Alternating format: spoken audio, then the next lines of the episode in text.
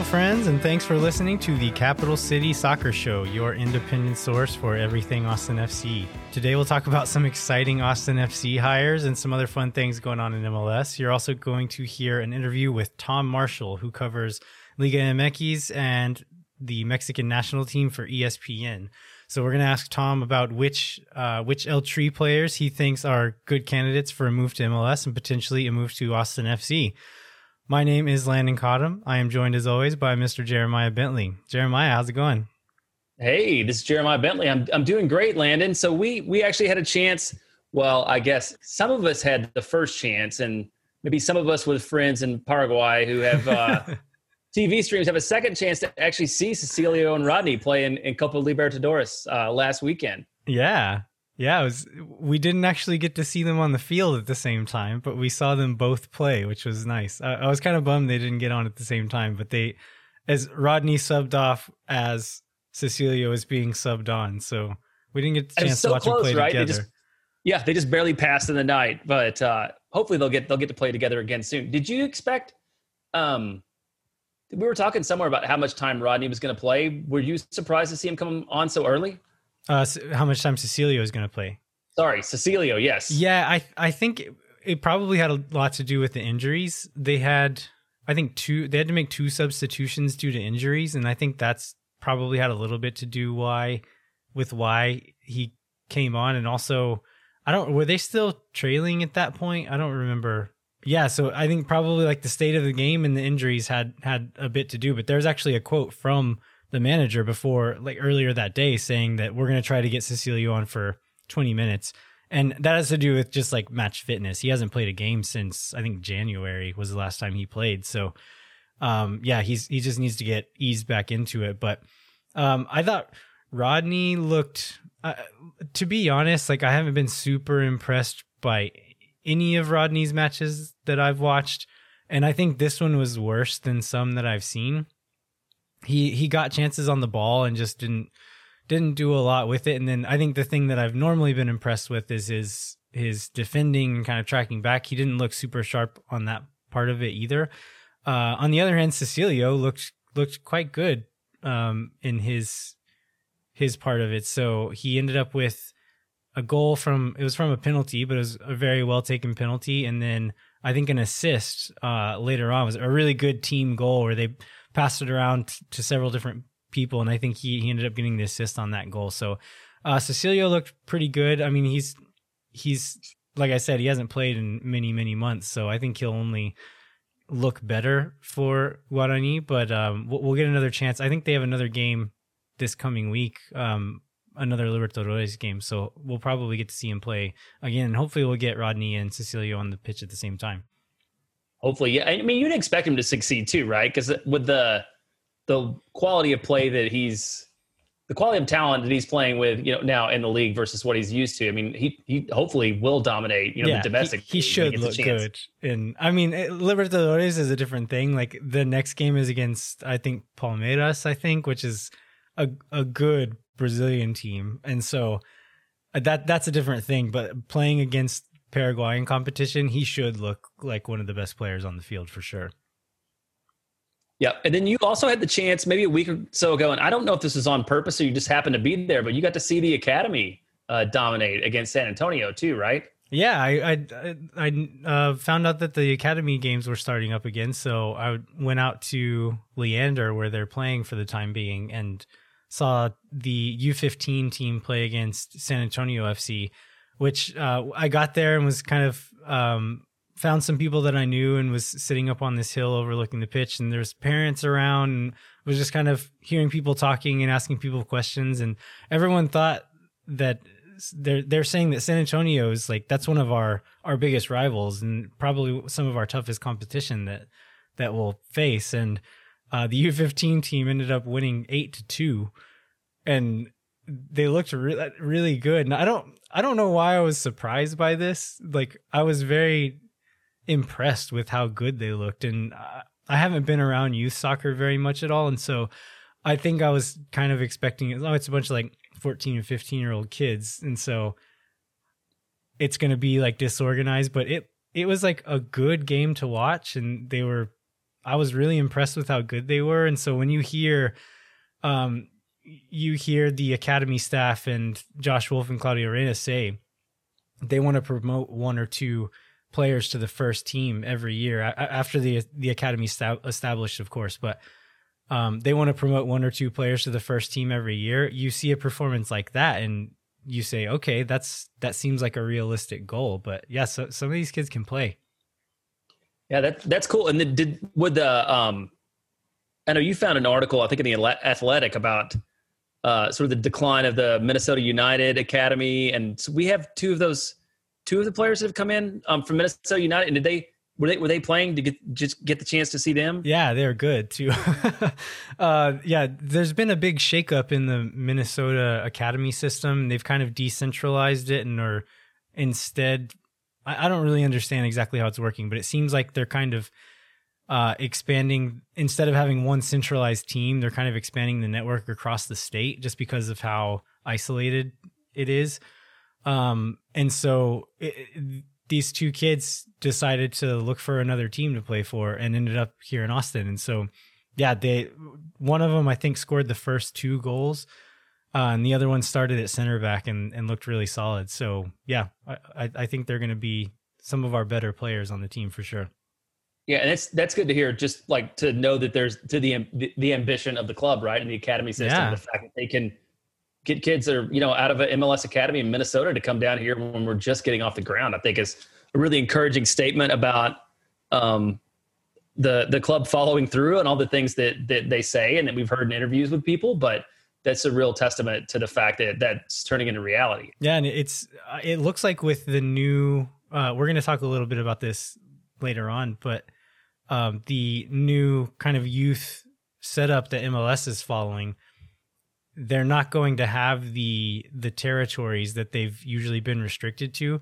And so if Austin FC ends up setting up a really good academy system, they can scout players from other places. Before it was kind of structured in a very strict set of regions that you can only scout from this area. And now it looks like that's going to be changing. And so if the academy system is as good as we think it's going to be and as well set up as we think it's going to be, then we might get more kids moving in like that who say, I want to go play for that team. Yeah, that's a great build. And so that was last weekend, and then so this weekend on the 19th they played. I think believe this is on the road. They went to Houston, right? Yeah, and played the Houston Dynamo. Yeah, Houston Dynamo Academies. I think U15s and U14s won, and then the U13s lost their game. But it's really encouraging to see them competing with these established academy systems and competing, and then in some cases dominating these established academy systems. So yeah, I'm gonna go try to watch more of these academy games. I think their schedule's a little bit up in the air with COVID, so I don't think they're scheduling anything like setting anything in stone too far ahead of time. But I think a couple of weekends from now they're supposed to be playing back in Austin. So I'm going to go try to watch as many of those games as I can, because these are kids who might one day be playing on the first team. Yeah. Yeah. It's really cool to see that level of soccer. And so you mentioned this a little bit. We do have a new system. Of course, it's got a new name and new logo. It's called MLS Next. You want to give a quick rundown about what we know about that? Yeah. So this is essentially what's replacing the United States Development Academy. And so they announced this structure a month or two ago, and this is just kind of the new brand of it. So MLS Next is what the name of it is, but it's going to have 6 age brackets. So it's going to be U13, U14, U15, U16, U17, and U19. And it's going to be a really big system that covers the whole country. So all of the MLS teams will have teams in this structure. And then they've selected other academies, like not MLS academies, but just other kind of club teams that they know are proven and produce good players to be a part of this as well. And so it's just kind of a way to give these kids a higher level of competition on a more regular basis, because that's what needs to happen in order for U.S. youth soccer to kind of grow to a higher level. So Austin FC currently has a U13, a U14, and a U15 team. And the plan is to essentially, as these kids age up, they'll become the next age level. And then we'll replace the bottom tier. And so we'll just keep moving kids in. And then like 2 years from now, we'll have a fully formed academy system. And we'll be operating essentially like any other MLS club does. And so it's really exciting to see the growth of it and how much, how many resources and how much attention the academy system is getting within Austin FC, especially in this time where MLS is kind of shaking things up and trying to bring the academy system to the next level. Yeah. And that ties back to the Juan Delgado interview, right, from a couple episodes ago about the need to play against top talent. And I said there's probably 9 teams in Texas, so I assume that they will be playing each other a lot. And the other thing I really observed is that I think the Mountain Dew brand people also designed the MLS Next. Have you seen that? I mean, it's just like, for me, it looked like what if you had an old guy that was going to design a logo that was like hip and different for a bunch of like 18-year-olds, what would it look like? But maybe you have a different perspective. I hadn't heard the Mountain Dew thing, but as soon as you said it, I was like, yep, that's who did it. Exactly right. Oh, man. Okay, so let's move on to some of the exciting Austin FC hires. So the first one we're going to talk about is the new Director of High Performance, I believe is the title. His name is David Tinney. First, let's answer the question, what is a Director of High Performance? So in short, it's a sports scientist. So this is a thing that's been around for a while. They essentially manage how a player is physically performing in games and trainings. And so I found an interview with David Tinney, and he described it this way. He said the first question is, what demands are put on players during a game? And then how is their training preparing them for those demands, and how are they responding to that training? And so it's essentially monitoring these players on a very detailed level. So you see the players wearing those like sports bra looking things with a little hump on their back. This is like a little GPS tracker and tracks some of their like vital signs and things like that, heart rate. And that's a lot of what they're using for in-game. And so they're essentially trying to understand how players' bodies are, like the demands being put on players' bodies during a game, and then trying to adapt training to make sure that training is preparing them for those demands. And then it also goes to like coping with fatigue throughout a season. Who's coping with fatigue better than others? Who is not coping with fatigue well? When do you kind of hold someone back? Like, okay, the data is showing us that this person is at risk for an injury, so maybe limit their minutes in this next game or limit their training this week. And so this whole job is going to range from games to training to weights and conditioning to sleep is another thing I heard David Tinney talk about, and then injury management and prevention. And so it's really just making sure that these athletes' bodies are performing at the highest level possible. And so David Tinney has a really impressive resume, so that's another thing I wanted to talk about. He came on with the Seattle Sounders in 2009 for their first season and was with them until 3 years ago. And so over his time at the Sounders, he ended up building what most people consider the best performance department in MLS. And he not only didn't just work there, but actually helped to build the whole thing. He then went on to work for 3 years at the Orlando Magic in the NBA. So pretty high level stuff. And then is now coming to Austin FC to help build our department here. So this is something that's not going to be it's not going to be visible on the day to day to most fans, but I think it's a thing that has proven in the case of the Sounders to really help and to really improve performance on the field. And so hopefully this is going to be the same case here. Yeah. And they made 9 consecutive playoff appearances during his time there. And it was you know, he's got a soccer background too. If you go like all the way back to college, right? He played at Virginia Tech. He's got that wonderful combination of soccer experience and know-how. And then like, what was his degree? It was like an exercise science or something. So it's like his credentials are really strong, both on the fitness nutrition side of things. And then also really clearly like soccer's in his blood. And that's really what's near and dear to him. So he's good. It seems like he'd be a great hire and a good get for Austin FC. Yeah. And from things I've read and heard, he's very highly regarded in this field as well. Not just within MLS, but in sports in general. He's a very highly regarded person in this field. So yeah, let's hope that it pays off for Austin FC, huh? Another exciting hire I wanted to talk about is Adrian Healy. He was hired as do you remember what his title was? I don't think I have that pulled up here.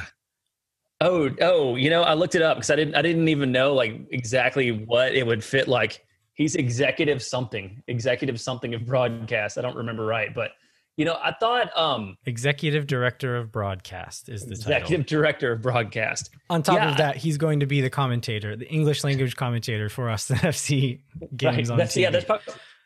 That's the most important part of it. And just like hearing his voice, you know, they've done a couple.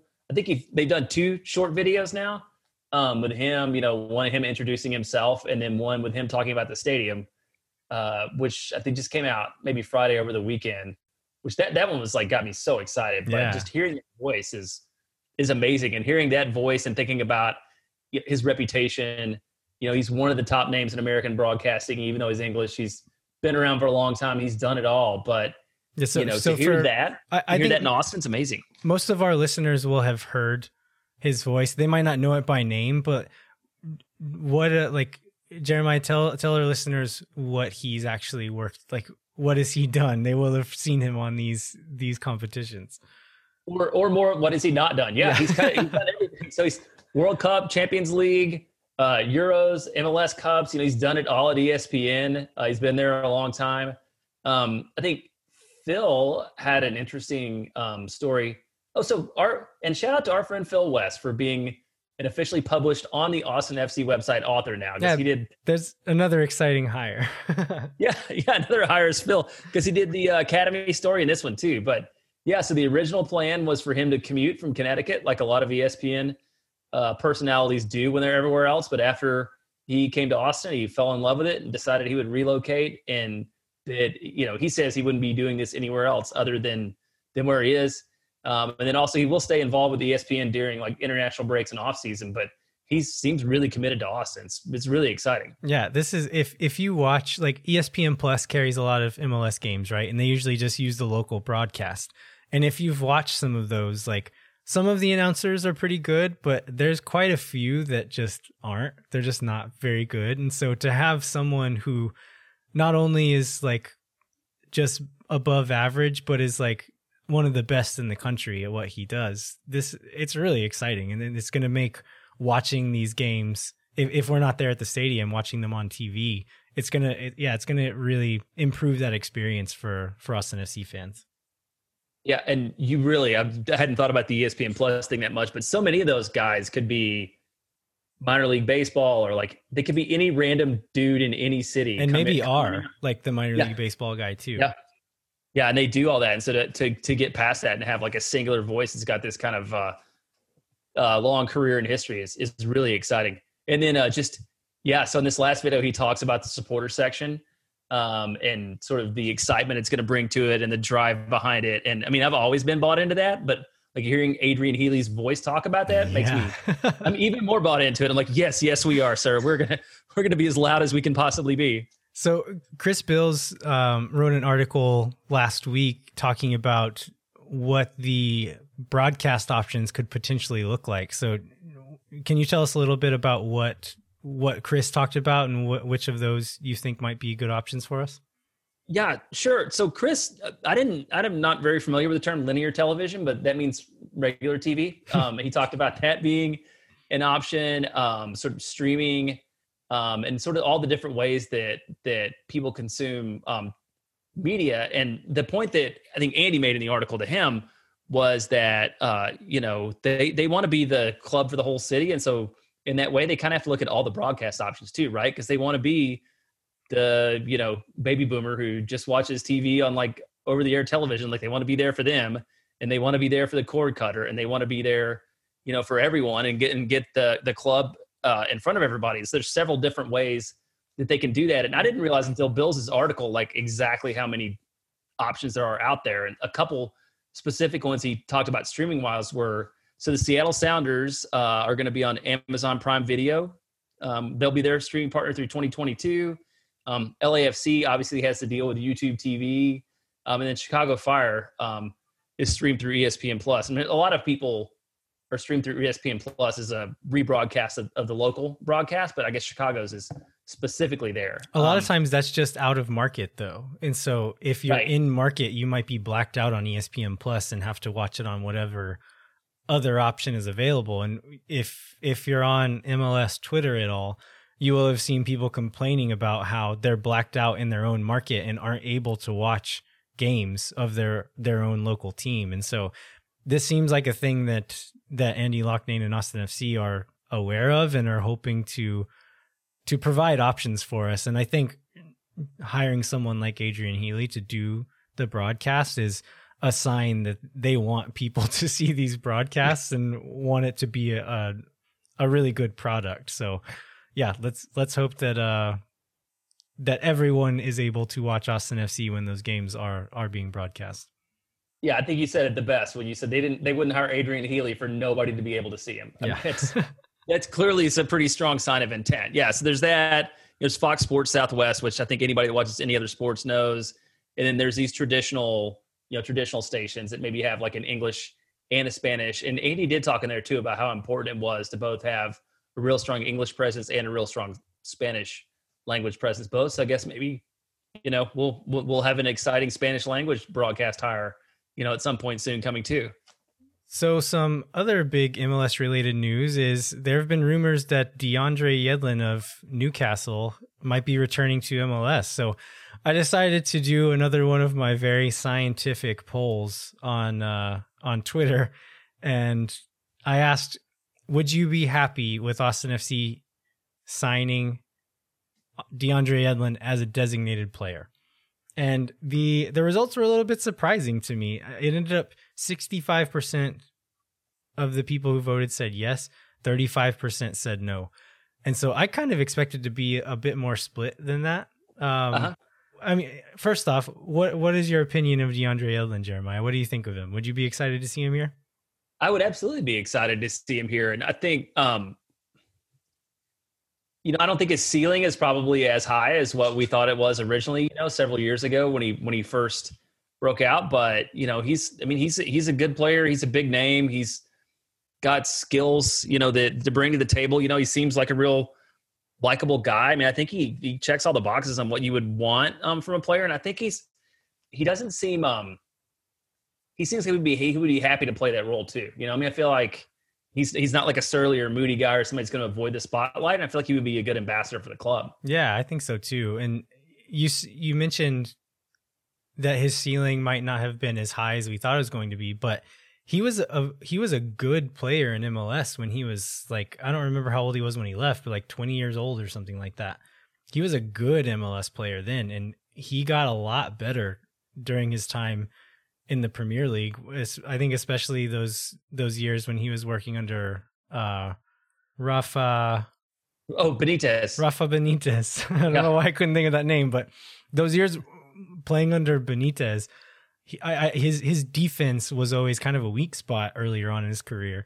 And I think he became like, it's still not amazing, but he's a decent defender, like good enough to start on a Premier League team for 2 seasons, or I don't know how many seasons it was, but yeah, if he was already a very good MLS player when he was 20 and he's gotten a lot better since then, he would be a stud in MLS right now. And so I think he would just be a very good MLS player. And so the reasons why I think it might happen is, I mean, like you said, he's a star. He's a United States national team player. Roger Gonzalez tweeted about a list of kind of logical places for for Yedlin to end up. And he mentioned Seattle, just he's a hometown kid, so that makes sense. He mentioned Cincinnati for reasons we'll get into here in a moment, Atlanta and the Galaxy, and then also mentioned Austin. So Atlanta and the Galaxy, those are just teams who aren't averse to spending money, right? He mentioned Austin because it's a new team, we need a star. And then he something I hadn't thought about is he mentions tax advantages. Texas doesn't have state income tax. And so some of these players maybe would be willing to take a little bit of a pay cut because they're going to be paying less money in taxes and get to keep more of their money. Another thing is, I think Yedlin, you mentioned his ceiling not being so high. I think he probably found his ceiling playing for like a bottom half Premier League team. I don't see him as the type of player who's going to go hunting like that next big European move. I think we know what DeAndre Yedlin is, and we know kind of what his peak looks like. And so I think he's probably a player that's like, yeah, okay, I came here, I did this, it was a great experience, but I'm going to go back to the United States and be like the star player on the team and still make decent money. And I like, that's an okay thing. And I could see him being in that position right now. So as for reasons why it might not happen, I mentioned Cincinnati earlier. So MLS has a lot of crazy rules. One of them being what's called an allocation list. And so essentially for notable American players who are playing abroad, if they decide to come back to the United States, they can't just come and play for whatever team they want to. There's a list of people who essentially get dibs on them. And so Cincinnati is on top of this list right now. So Cincinnati would essentially have to work out a deal with Austin in order to get the rights to buy DeAndre Yedlin. So that's why Cincinnati was on that list. So that's one of the reasons why this might not happen is, A, I don't even know if it's possible for Austin FC to buy that spot. It probably is, but I wouldn't be surprised if Claudio Reyna wasn't eager to use up more of his budget on buying this spot to use a designated player spot on a defender. And he probably would have to be a designated player. And I think that's the big sticking point is a lot of the comments on my Twitter poll were, I would absolutely love him on a TAM deal, but if he's a designated player, maybe not, because again, he's a big star. I think he would be a very good player in the league, but to use a designated player spot on a right back is a little bit worrying. Like maybe we would have buyer's remorse going forward if, okay, we signed DeAndre Yedlin as our last designated player spot, and then there's a striker that looks perfect for Austin FC and we can't get him anymore because we've used all our DP spots.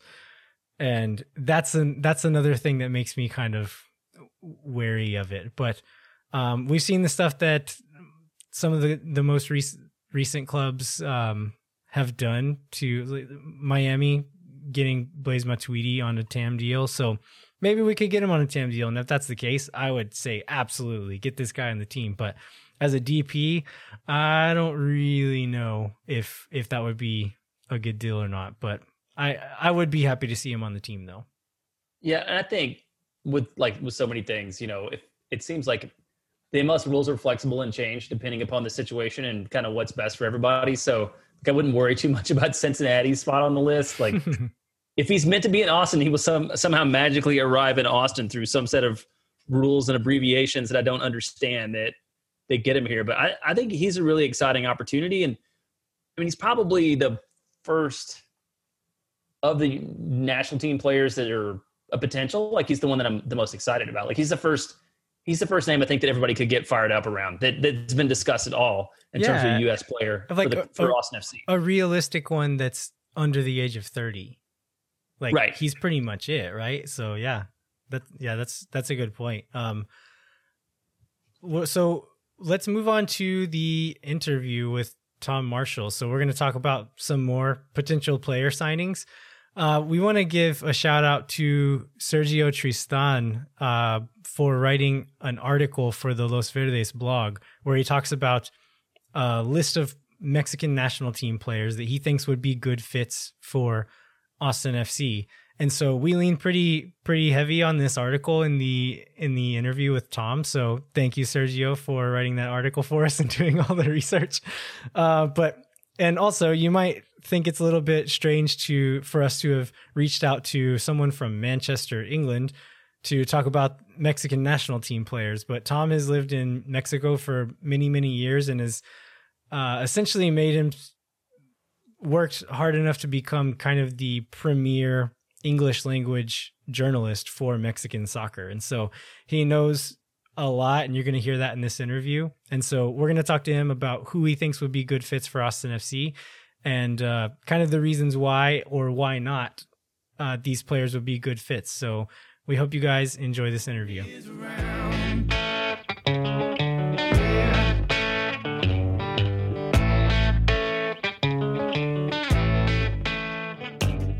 Our guest today is Tom Marshall, who is a soccer journalist covering the Mexican national team and Liga MX for ESPN.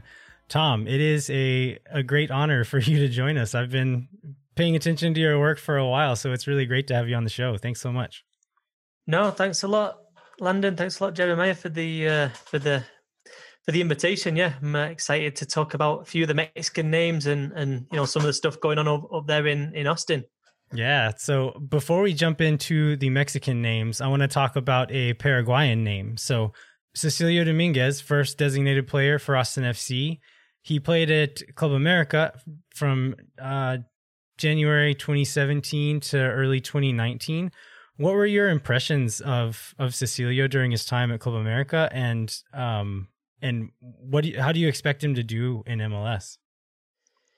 I mean, I think the impressions, he was super talented. I don't think there's anybody would have any doubt about saying that. I mean, the guy he's got skills, he's got flair, he's got, you know, vision, and you know, you're looking for an attacking player for an MLS club, and you know, I think he will be successful. I think we've seen a lot of players obviously moving from Liga MX and with experience of Liga MX that have moved up to MLS, and you know, there are exceptions, but the vast majority do well, and I think that's why we're seeing, you know, MLS, you know, GMs looking more to Liga MX, because I think, I don't know, I mean, you're always looking to kind of to get rid of doubt, to kind of make it the highest percentage possible success rate when you're making these signings. So I think, you know, knowing how he did in Liga MX, I think it's almost like, you know, how it's going to translate to MLS. What I would say with Cecilio is, although he's super talented, I think when he left Club America, I don't think fans were particularly disappointed. I don't think he left that kind of that impression that, you know, this guy achieved the maximum his ability could have seen him achieve. You know, there were sparks, there was a couple of injuries which I think did hold him back as well. So it's not completely his fault, but I would say he didn't quite live up to the expectation and the flashes of brilliance really that they showed at Club America. And I think he played like 58 Liga MX games and, you know, 13 goals, 6 assists. I mean, it's not bad. I mean, that's not a kind of bad ratio, but, you know, I think that, I don't know, I think his ability could make that ratio a lot higher than what he actually did go on to achieve. Yeah.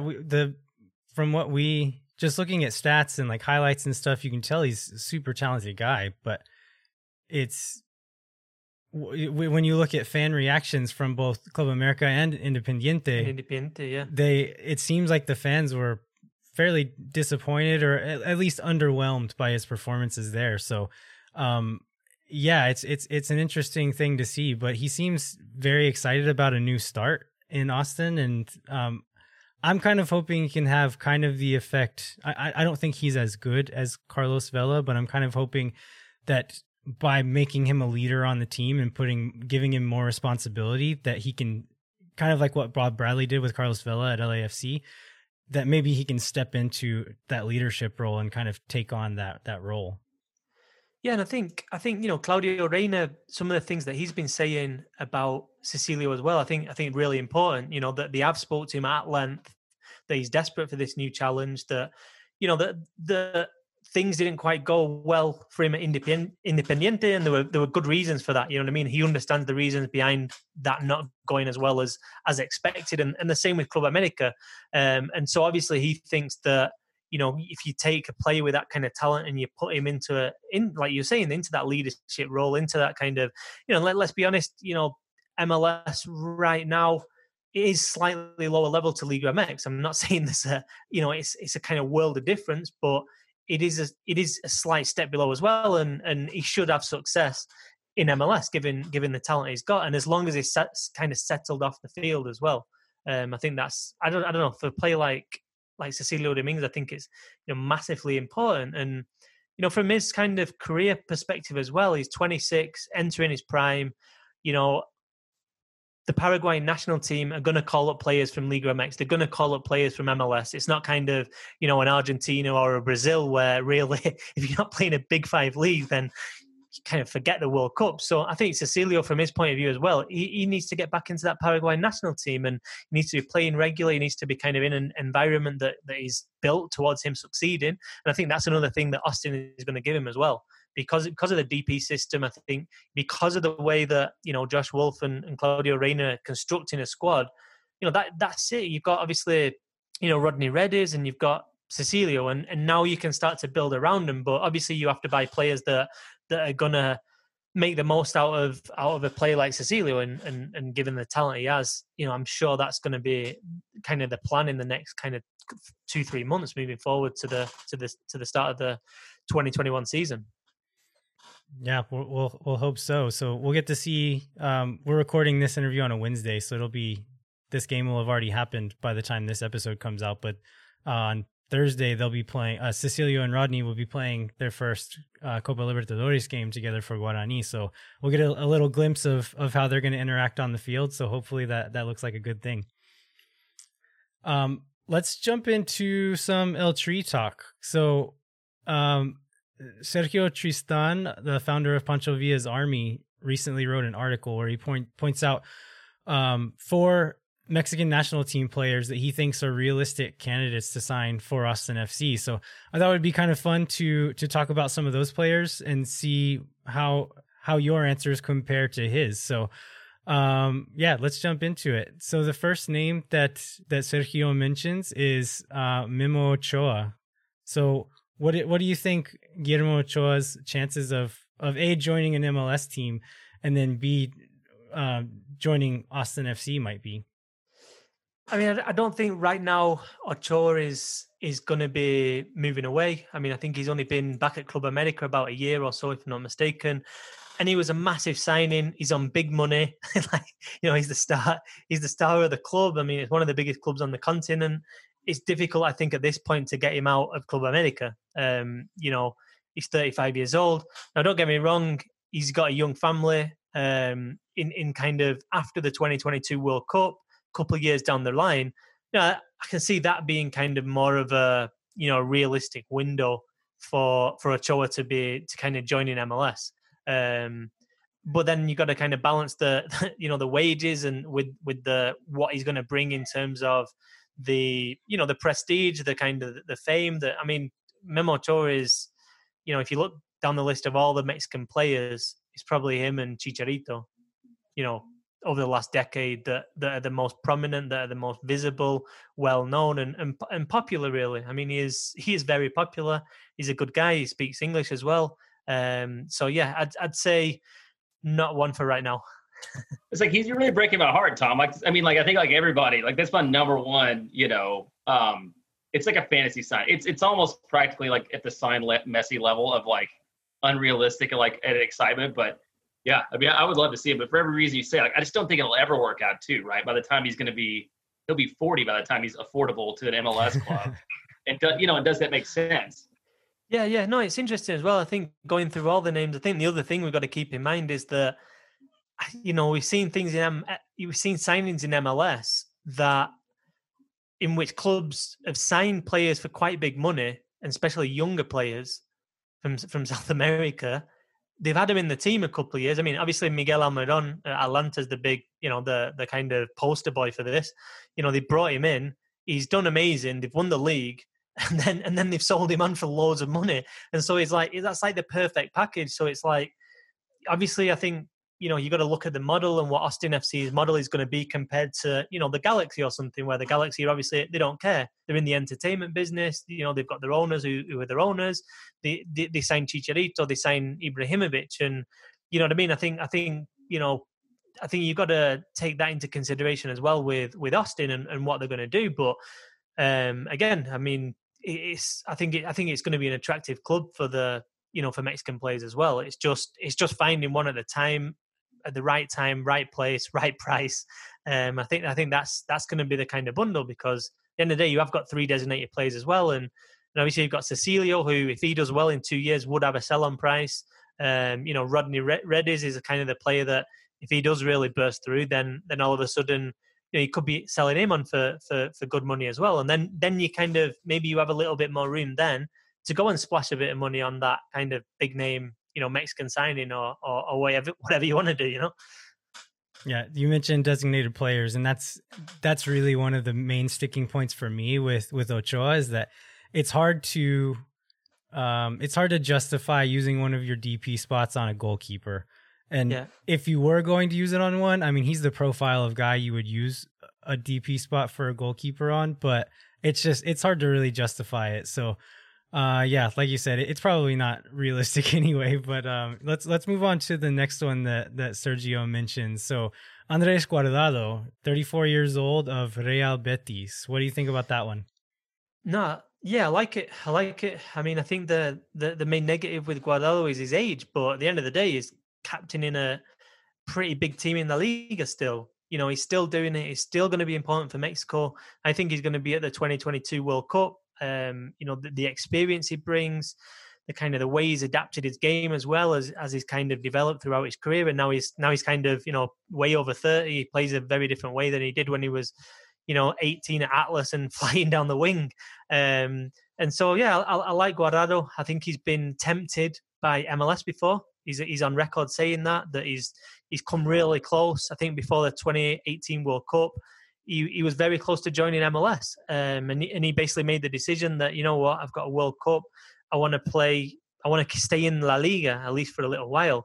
I think the thing with Guardado is, and why he hasn't come to MLS yet, and why I don't think he's kind of there yet, is that I think his family is just really settled in Sevilla. You know, he's one of the capitals of the Betis team. He's one of the not capitals, the captains. One of the captains of the Betis team, and I don't know. I mean, I just think he just really appreciates that kind of that level that he's reached through a lot of hard work, because he's, you know, this isn't a kind of Chicharito or an Ochoa that necessarily always had that kind of, you know, that kind of star glow around him. I mean, Guardado's grafted at, you know, at PSV, is grafted in the second division in Spain with Deportivo La Coruña. I mean, he's a guy who was a, you know, he's for me, he's trying to squeeze every little bit of what he can from his talent, and I think, you know, he's got to be applauded for that. But yeah, I think there does come a time as well where, you know, his family's from Guadalajara, you know, his wife's from Guadalajara. You look at kind of the distances between somewhere like Austin and you know, a flight to Guadalajara is what, 2 hours or something maximum, and you think, yeah, you know, it's just a question again of when. I don't think it's going to be during this season. I mean, maybe at the end of the season in La Liga, it's, and he just says, you know what, that's it, I'm going to go, you know, I'm going to go to MLS, or he's always said he wants to retire at Atlas as well, but I mean, we'll see about that, because Atlas is a tricky club. It's a tricky club, and it took Rafa Márquez a long time to eventually land there after a few stops along the way. So yeah, I think Guardado is one that it's not ridiculous to say that Guardado could be in the frame. I don't think financially he makes massive money. I think, you know, in fact, he's on record saying he could have played in Mexico and made more money than he's earned playing in Europe. I think he said it a few years ago, but it does put it in perspective, the decisions that these Mexican players have to sometimes make between staying in Mexico and kind of making a good living, you know, and going to Europe, and you're also making a good living. They're not, these guys aren't, you know, living in poverty, but you know, that maybe making a little bit less money, but with the potential, you know, to go to a massive club and then you make absolutely huge money. It's interesting as well because now I think you've got MLS in that equation. You know, it's not just a case of Liga MX in Europe. Now you've got, you know, Pulido, you've got Pizarro, you've got, you know, even Fierro and Jürgen Damm and players like that, where MLS now comes into the equation, not just for these kind of superstar players, you know, designed to pull in, you know, Mexico fans, obviously all around the United States. It's now obviously a destination for, you know, that more of that kind of mid-tier level Liga MX player. So, So yeah, we'll see. I like Guardado. I think he's a top guy as well. One other thing Sergio points out in his article is that he's had some injuries over the last few years, and so for a player at that age who's had injuries, it's quite a bit of a risk to spend that much money and use a DP spot on that type of profile. So that's something else that would be a little bit worrying. So the next one is something that there for a couple of weeks seemed like it was almost definitely going to happen. And this is Hector Moreno. So he's 32 years old playing at Al Gharafa. But there for a while, that rumor seemed really hot and then just kind of disappeared. And so I don't know if that's still in the works or if it was ever in the works. But what do you think about that one, Tom? Yeah, I mean, I don't think it's a deal that needed to be done right now, to be honest. I mean, what's the rush? I mean, he's already got a club. He's making massive money. I mean, that's why he went there. I mean, I think that's why people go over there. You know what I mean? You know, established players that are established in Europe, they go over there, and you can't really blame the players because, you know, the guy's from Sinaloa. He can, you know, with that money that he's making, however long he stays there, he's going to buy the next 3-4 generations of his family, you know, a comfortable living. So, but you do think with Moreno and, you know, reading between the lines, is there a point where he wants to change that lifestyle and he wants to come over from, you know, that side of the world again, closer to home, you know, to a city where there is a Mexican community that, you know, you can easily get back to Mexico when you need. I think it's another good shout. I think that, it's going to depend on him taking a wage cut as well. I mean, I don't think you can be how old is he now? 33 or 34? He's 32 now. I'm not sure when his birthday 32. Is though. Yeah. So, you know, again, a defender who's, you know, he's a defender as well. So he's not kind of like, you know, that player who's going to, you know, go out and grab the headlines. I mean, so I think you got to factor that in. And I think when you look at it and you analyze it, I think it would be up to Moreno to kind of decide, you know what, I want to go to a club like Austin because that's where I want to be. I believe in the project and, you know, I think my family is going to be happy there rather than I'm going to go there and make loads of money.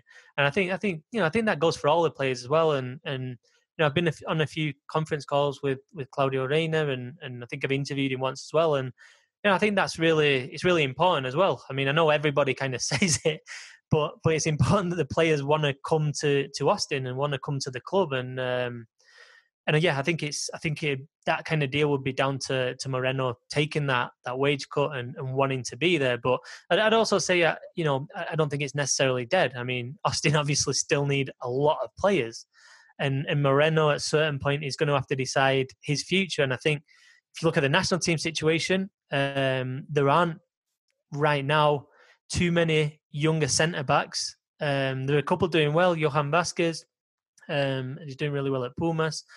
Sepulveda at Chivas, and Cesar Montes at Monterrey, but it's like none of them are at his level yet. But at the same time, if you're Tata Martino and Moreno, he's been in you know, Qatar for the last couple of years, and you're picking that World Cup squad, you know what I mean? That I think you definitely, from Martino's point of view, obviously a guy who knows MLS, I think he'd much prefer Hector Moreno in MLS, especially as a defender, because obviously the attacking talent in MLS is, you got some big attacking talent. So I think Tata Martino would prefer Moreno over there in say in Austin than, you know, in Qatar, and I think that might factor in at some point from Moreno as well. But yeah, I think that's a possibility for next, you know, for over the winter or come next spring. I mean, but it's going to depend on Moreno as well. Yeah, his contract goes through 2022, and so I think what you're saying is true, that it might make more sense later on from a money perspective. And also, again, you have to balance that question of, do you want to use a DP spot on a center back, which I think right now you would have to with the money that he's going to be on. So, complicated. So the last one that Sergio mentions in his article, and who he says would be the best one of these four and would be his pick, is Miguel Layún. So 32 years old, playing at Monterrey right now. What do you think about that one? Yeah, no, I like it. I think Layún is, he's a top guy. I think that, he speaks English. I think he's also, I've spoken to him before a couple of years ago after he just signed for Monterrey. And, he said he really considered a move to MLS. He was very close to moving to MLS at that point as well. And I think he went the way of Monterrey. Monterrey, obviously a massive club and playing in that stadium. And, they were going for the CONCACAF Champions League, going for the title. He's won both of those things as well with Monterrey, which I think is important because, what else can he win there now? And the team's struggling. He's kind of been in and out. So I think from a rounded perspective, I think, he'd be a good signing. I worry a little bit about his age again. It's not that kind of, it depends which way, Austin want to go in terms of, do you want, like I said at the start, do you want to sign a big name in Mexican, or do you want to go that other route and try and kind of also sign players where you're going to kind of get some money back further down the line. But yeah, from what I've heard as well, I don't think Layún would be kind of against a move to MLS. And, obviously it's not far from Monterrey, not there to Austin either, is it? So, I think he's versatile. He plays in a number of positions, obviously. Legitimately could play, right back, left back, holding midfield, kind of interior midfield, wing, either wing. So legitimately can play like six positions on the field out of the 11. Which is something that that Reyna and Wolf have said that they really want out of a player is that positional flexibility and kind of ability to do different things. So that's something that might be a positive and for those guys. Yeah, no, definitely. And I think, he is a bit old. I was looking at, a couple of months ago, there was kind of, I think Liga MX put some stats out and he was like the fastest guy of the weekend or something. And it's like, oh, wow, that guy's got some serious pace. Like, and I've seen him a lot of times live and I've not really captured that he was that fast. He's obviously not slow, but like to see like the numbers and be like, wow, Layún is seriously quick. But yeah, I think he'd be, in terms of an off the field as well, he's good with the community. His backstory is pretty incredible. He was diagnosed with cancer not too long ago, overcame that. I think that's kind of changed his perspective on life a little bit as well.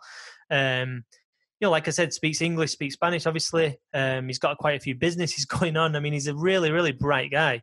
He's, I don't want to say different to the normal football or anything like that, but definitely compared to the average Mexican footballer that you interview, he's from kind of a middle-class family. He's from a family that have he's obviously had a bit of a higher level education than a lot of the footballers, to be honest, in Mexico, because most of them are from really working-class backgrounds. I'm not saying, sometimes that's a massive benefit as well, because it gives you that hunger. And then I'm not saying, not being judgmental here or classist, but Layún, you can tell he's absolutely sharp. He's on it. He's got these businesses. And obviously he just brings a wealth of experience, playing in England, playing in Portugal. And I think, if you're looking at it from the perspective of, you guys are going to know a lot better than me, but it seems like Austin are putting a lot of emphasis on kind of that youth system, that kind of the building blocks, the kind of the local community, bringing kids through. And you imagine, in a city like Austin with the Latino community, with the amount of Mexicans, Mexican American, first, second, third, whatever generation, that someone like Layún would be really good as kind of, to have around the club, to be asking advice about, to have somebody they can go to and say, hey, what's it like playing in Europe? What do you need to do? What are the good habits that I need to pick up? I like Layún. I think the only thing I'd worry slightly about is getting him out of Monterrey, because it can be difficult to get players out of Monterrey. I think we saw with Rodolfo Pizarro and into Miami, he went to FIFA. Monterrey was so angry that they took it to FIFA because of the way they felt Inter Miami went about doing the deal. And also you've seen, I'm not sure the ins and outs, but you've seen Jonathan Gonzalez as well, apparently have interest from MLS and he's not gone. And it's like, he's not really playing either. So it's kind of getting him out of Monterrey might be the tricky aspect, especially because in Mexico now, I think it's you have to have, what is it? I don't know now because the squads are kind of being enlarged and all that, but I think you can have a maximum of 9 non-Mexican players. Right, yeah. And so the worth of a Mexican player and one with such experience is obviously a little bit higher than maybe it was, you know, before this rule kind of came into force. But yeah, no, I like Layún. He's a top guy. Easy to get on with, really bright, and yeah, I'm pretty sure he'd be interested in MLS. It's just the Monterrey side. Can you strike a deal? Yeah, and to go back to a previous point, I think Austin FC, if they are to sign a Mexican player, I think they're really going to want them or need them to be kind of a big community presence and just someone who can kind of be a face of the team. And I think he's probably more tooled to do that than someone like Hector Moreno would be. Just a bit more charismatic, a bit more just more comfortable talking to the media, on social media, things like that. So I think that's another high point for him. Yeah, definitely. Although I would say Moreno is his English is actually really good as well. It really is. Yeah, he, I've been surprised when I've like kind of seen him in mix zones and stuff like that, and yeah, no, he's a really top guy. But yeah, I agree with what you're saying on kind of social networks and stuff like that. Moreno's not the type to be kind of going out there like Layún is, and in front of the media as well. Layún is not afraid to come out and say stuff. I mean, this big story in Mexico today is he's back in the Mexican national team. And that's a story, not because, he's not good enough to be in there, because he's clearly still is good enough. It's a story because last December he said basically that he felt like he'd been stabbed in the back by people within the federation and the squad. Because, I don't know, it's a long story, but basically the players were accused of having a party in New York last September. There was a lot of fallout. They kind of tried, they started investigating, a lot of stuff came out about Chicharito, about Layún. Photos were produced, don't know if they're real or not, but and Layún and then Layún and Chicharito weren't called up for the rest of the year. And so last March, before the whole pandemic, it was kind of a big issue. Is Layún, is Chicharito, are they going to be back, or are they going to be kind of banished from the national team? And obviously Layún coming back this time, and after his comments saying that he had been stabbed in the back, is it's a big story in Mexico for sure. So outside of those 4 players that we just talked about, are there any others that you think are kind of primed for a move to MLS, or think might just be realistic candidates for a move to MLS? Yeah, I mean, I think there's, I think within Liga MX as well. I mean, I think what's happened recently since the World Cup basically is Mexican players have kind of been moving away from Europe a lot of the time.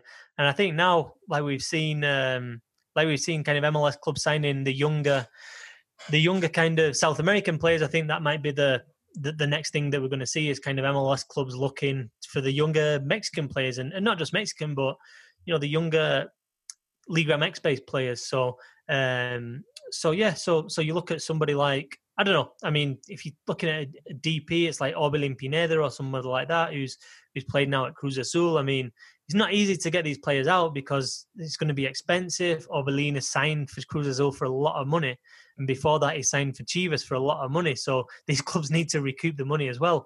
But yeah, I like someone like Orbelin Pineda in terms of like the defensive side. Iram Mier is doing well at Chivas right now.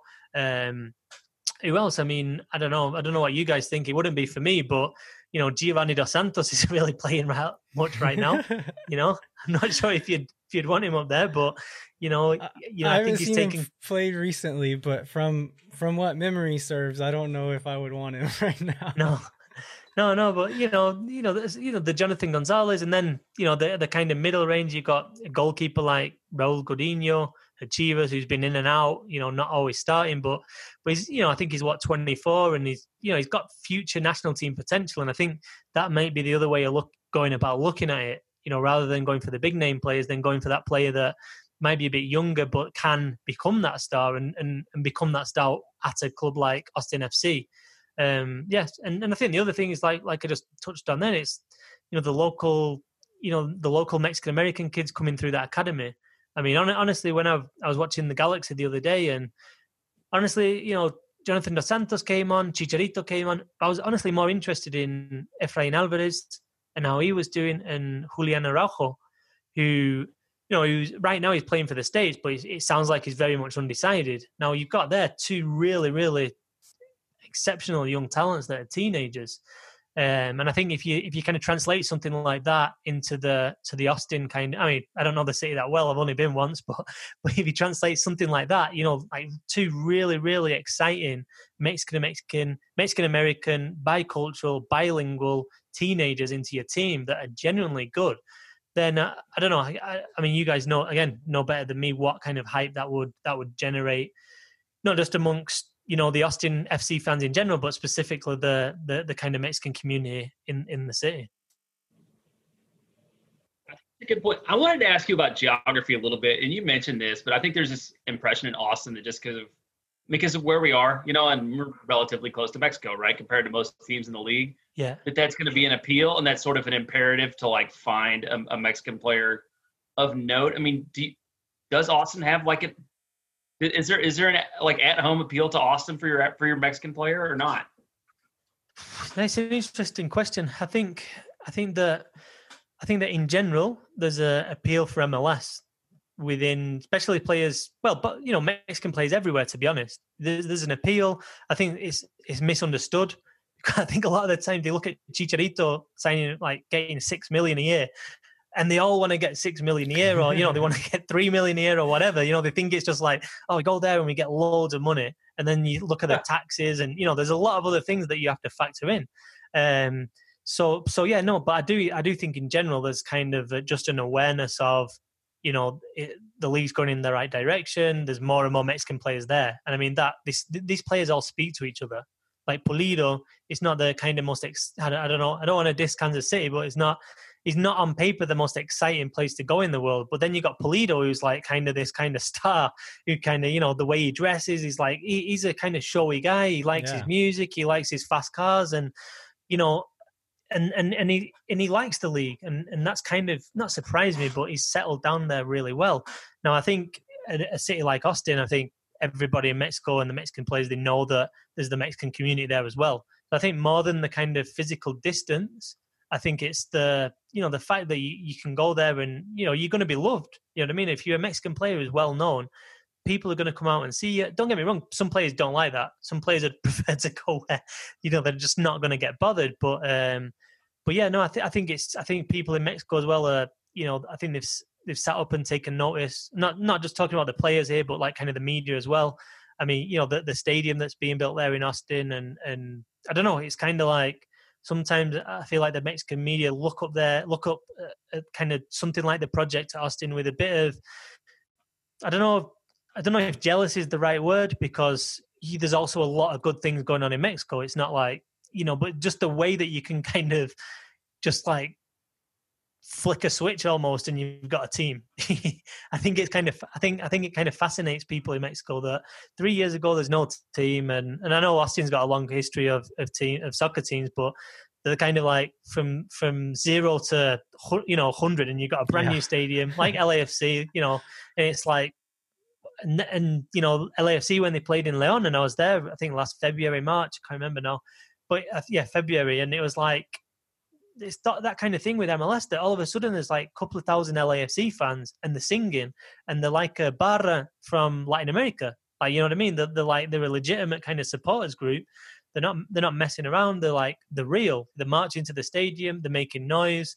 They're being respectful as well. And I think, you know, it definitely gets picked up here in Mexico for sure. And, yeah, no, I think Austin's an attractive location. And don't get me wrong, you get some players, and I did hear this a little bit about Moreno, that, you know, he would prefer someone like a Miami, a New York, or a Los Angeles. You're always going to get those players as well. They want to live there, but the reality is there's not that many clubs in those cities. So, you know, I think once they kind of read up a little bit about Austin and the, you know, the growth, and I think what it's become. I think I went there in like 2000, so no, 2002 or something like that. So I imagine it's like, was that the last time you were here? No, yeah. Oh yeah, it's a different world now. yeah, yeah. So, yeah. So, yeah. All right. I think that's a good place to stop. So, Tom, where can people find your work? No, I'm on, I think, best place, probably Twitter, at Mexico World Cup. Or the best on... Twitter handle ever. Like, it was good that there is going to now be a World Cup in Mexico. That's definitely helped it. It's helped the long-term forecast for the Twitter. But yeah, and on ESPN FC, writing stuff about the Mexican national team and Liga MX. But yeah, thanks a lot, boys, for the invite, and good luck with the show and everything heading towards the first season. It should be exciting. Yeah, I appreciate it. So whenever traveling is a thing again, you got to get back up to Austin. And then I imagine the answer to this question is yes, but I've never been to Guadalajara. Is that worth a visit? Yeah, no, definitely. Yeah, I'm actually in Mexico City now. I've I lived in Guadalajara like 10 years, but oh, okay. I've been in Mexico City a year, but yeah, no, 100%. And I know not everybody's kind of big on the CONCACAF Champions League and sometimes on the Liga MX MLS, kind of doing more kind of games and all this kind of thing. But I tell you what, if you're like a real, real fan of these clubs, and especially these clubs, especially in the south of the United States, where you do get the chance to kind of go down and watch. I mean, imagine in 2 years, if you guys are in Guadalajara watching the Chivas versus Austin in the, Estadio Chivas, or you're in the Azteca watching Austin FC. I mean, I don't know. I think anytime you get a chance to visit Mexico, and especially supporting a club, then 100% do it, because I don't know, it's just a rich kind of football culture. And then the food's good as well. Oh yeah. Love that. Yeah. All right. Well, thanks so much, Tom. This has been great. Thank you. Speak soon. Well, your love sank in just a little too late. All right, we want to thank Tom Marshall one more time for joining us and sharing his knowledge. Jeremiah, the supporters group here in Austin are doing some really good work in the community. So do you want to tell us a little bit about that? Yeah, it's neat that we've got both Austin Anthem and Los Verdes doing some good work for nonprofits in a time when it's kind of hard to do. So I'll start by talking about Austin Anthem is raising money for the Flatwater Foundation. It's a foundation that was started in 2009 with the sole purpose of providing those diagnosed with cancer and their families access to therapy. So since that started, they've covered the cost of over $5 million worth of therapy for families in Central Texas. And Austin Anthem is, through their store, selling a cooler with a Grackle logo on it. That with their store, then the profits for that will go to the Flatwater Foundation. And then also they are collecting St. David's. Well, and all the health providers here in town have a program called Hero Care that they're doing. And so Austin Anthem is collecting cards, thank you cards for St. David's healthcare workers. So the way that works is people make their own card, fill it out, express their gratitude for the frontline workers at St. David's healthcare. And then they can send them by email to together@austinanthem.org. By Friday, October 9th, and they'll make sure that those get in the hands of the healthcare workers that have obviously been on the front lines of everything that's going on over the last 6 months. Los Verdes just completed a scarf sale in conjunction with the plastics. They continue to take my money with cool new merch. That resulted in a donation of $1,700 to Out Youth, which is a group that supports LGBT youth in Austin. Again, a specific Austin-based charity. Los Verdes also has a Hispanic Heritage Month video series, which will feature local Hispanic artists, business owners, and politicians. One that's already out includes Councilmember Greg Casar, and he's the first one, and there are more to come. And it's kind of cool because the interviews are like both in English and Spanish. The Spanish parts have English subtitles. The English parts have Spanish subtitles. So it's a really cool celebration. That'll go in Hispanic Heritage Month's last September 15th through October 15th. All right. So we would like to remind you to rate, review, and subscribe to this podcast wherever you get your podcasts. We also want to remind you to visit capitalcitysoccer.com. We will be back in 2 weeks with more Austin FC news. We're going to have another fun interview with Weston Applefeller, who is the Senior Director of Grounds for Austin FC. And we're going to talk to him about the pitch at McCalla Place and how they're going to get grass in there. So until then, I'm Landon Cottam. I'm Jeremiah Bentley. We'll catch you next time.